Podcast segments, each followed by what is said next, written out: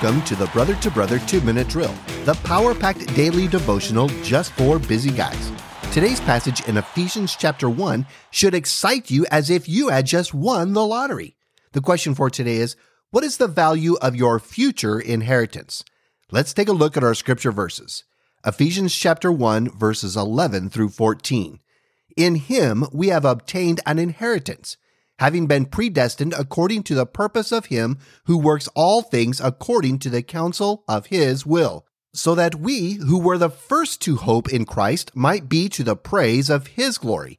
In him you also, when you heard the word of truth, the gospel of your salvation, and believed in him, were sealed with the promised Holy Spirit, who is the guarantee of our inheritance until we acquire possession of it, to the praise of his glory.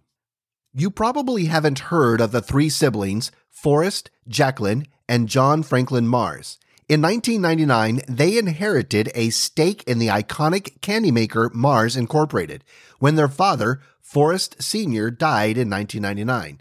You may not have heard of them, but no doubt you have heard of M&Ms and Milky Way bars, which their grandfather started making in 1931 as a confectionery business in his kitchen in Tacoma, Washington.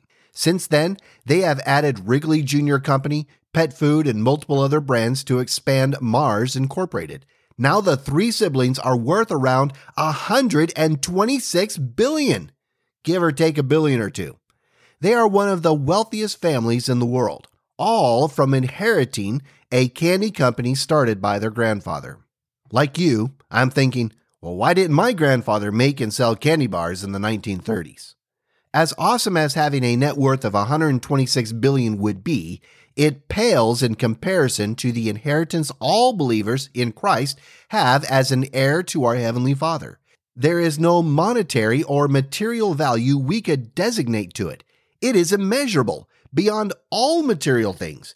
It is an inheritance of eternal life in the presence of our Heavenly Father with His beloved Son, Jesus Christ, enjoying the fullness of His creativity, provision, love, and grace.